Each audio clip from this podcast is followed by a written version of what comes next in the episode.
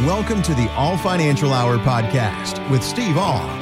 You know, the government, they just announced its cost of living adjustment, and that's for those receiving Social Security next year. Their monthly benefits will increase by 3.2% based on inflation. Sounds good, but while that pales in comparison to this year's 8.7% hike, there's always the concern that Social Security benefits in general might move you into a higher tax bracket and a heftier bill from Uncle Sam. You know, the previous two COLA raises raises were 5.9%, and then, of course, 8.7%. Social Security already in trouble here. We've talked about the, uh, the possibility it won't even be around in the next 10 years. Does this put more pressure on the program, Steve? And could it run out of money and have to cut back on benefits sooner? I think with the increases that we've had over the last couple of years, that they will not be able to kick the can down the road as far as they'd like to. Congress is going to have to step in and do something to quote save Social Security because they did it back in the 80s when Ronald Reagan was president. We didn't think Social Security would be here. If you'd have asked me back in the 80s if I would ever have qualified for Social Security, I said it won't be there when I get there. And now I do. I qualify for Social Security. But back then, they didn't think it was going to last. So Social Security was not taxed at that time. Mm-hmm. So they added some provisional income formulas that said if you had income that up to 50% of your Social Security be taxed. And then when we flash back to the 90s, again, Social Security was in trouble. And when Bill Clinton was president, they again said if you're very wealthy, up to 85% of your Social Security could be taxed. I did not say that you were going to be taxed at 50% for your Social Security or 85. It's how much of your Social Security is going to be taxed. And that's where they'll run that provisional income formula to get that. And when you start to have the increases of, you know, 6% and 8.7%, it is going to cause some people to start paying taxes on their Social Security that didn't have to pay before. So that's what we like to call in the like the double tax time bomb. That if I had income coming in and I wasn't paying any taxes on it, now I'm 73 and have to take a required minimum distribution, and that causes me to move myself into those provisional income brackets. So that would get to the point that if you were in the 85 and you weren't getting taxed before, a $1 increase in income would be you would be taxed on a dollar 85. Wow. It's what we call the double tax time bomb when people start to get taxed on their Social Security. So it is something that we do need to look at. But I think the greatest risk that we have all the way around is tax rate risk. You know, I don't have an inside channel. I believe in the future. They've got to fix Social Security. I think they will means test it, kind of like they do Medicare. Those with net worths or incomes over a certain amount won't get their Social Security. And please don't call me and say me that's unfair. I'll agree with you. That's not fair. But when we look at it and they say that we might have to take a 25 to 30% decrease mm-hmm. in our Social Security payment. Now, if you're Warren Buffett, do you think Warren Buffett could probably live without his Social Security? I think he's going to be okay. Yeah. You think? What about Bezos? I think he'll be all right too. Elon Musk? Yeah, he'll be all right. Yeah, and and I'm sitting here saying now that when the average Social Security check is between twelve and fifteen hundred dollars, if we take twenty five to thirty percent off of that, most people can't even imagine trying to live on eleven to twelve hundred dollars a month. I don't think it's possible. That's what I'm sitting here saying. So I think those that have a little bit more would be would rather say, let's not completely cut everybody. Let's look at it again I will admit it's not fair, but Congress is going to have to do something. They cannot continue to kick it down the road. All your Social Security would probably be taxed in the future if you if you get it. I think they're they're going to do that over certain amounts. It's going to be 100% tax. There won't be any of this 50 and 85%. mm-hmm. So legislative change is I think the biggest risk that we have. I think we've got it in Social Security. I think we have it in our IRAs. You know, when we were told back in the 70s invest in your IRAs and 401ks. Why? You're going to be in a lower tax bracket in retirement.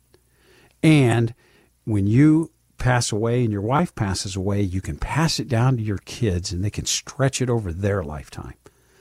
Well, in 2020, that all changed.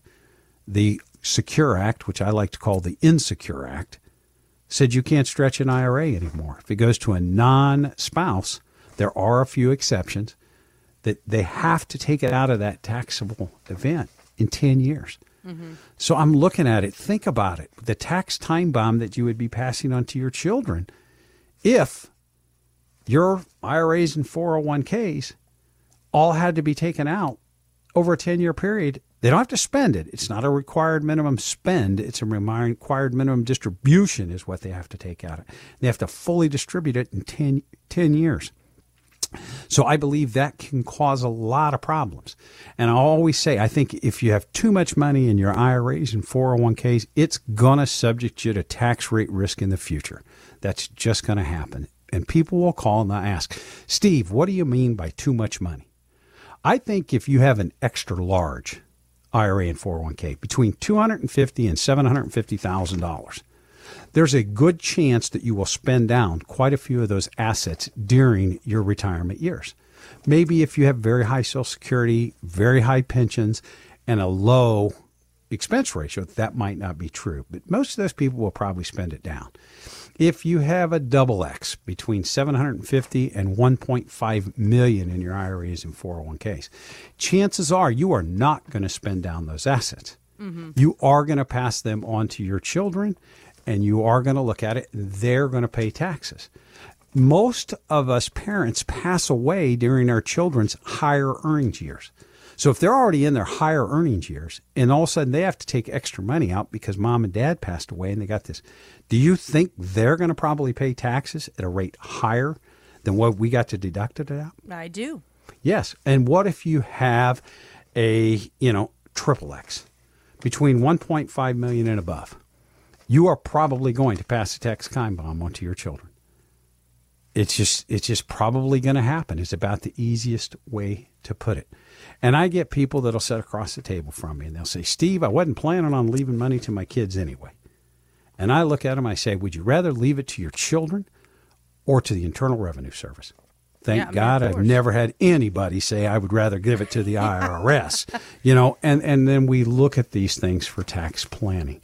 Most of the tax planning that we're going to look at is really not as much for mm-hmm. the individual that's coming in to sit down and talk with us. It's for their children. You know, how can we pass on these assets that all of a sudden we're gone and our kids' tax bills just go absolutely through the roof?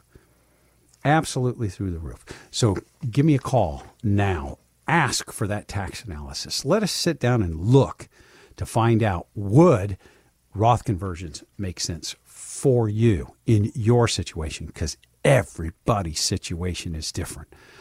We have a person about three and a half million dollars in IRA accounts, and I've not done one Roth conversion. Why? They have no direct heirs and I'm a pretty good person when it comes to sales, but I don't think I could convince somebody to pay taxes so their nieces and nephews would get the money with less taxes in the future. Oh, yikes! Yeah. Yeah. So so it's not it's not everything. It's all the time. My statement: we have to do an analysis for you to find out where you're at. So if you got more than five hundred thousand dollars in investable assets, give me a call now. Ask for that tax analysis. Thanks for listening to the Aul Financial Hour podcast.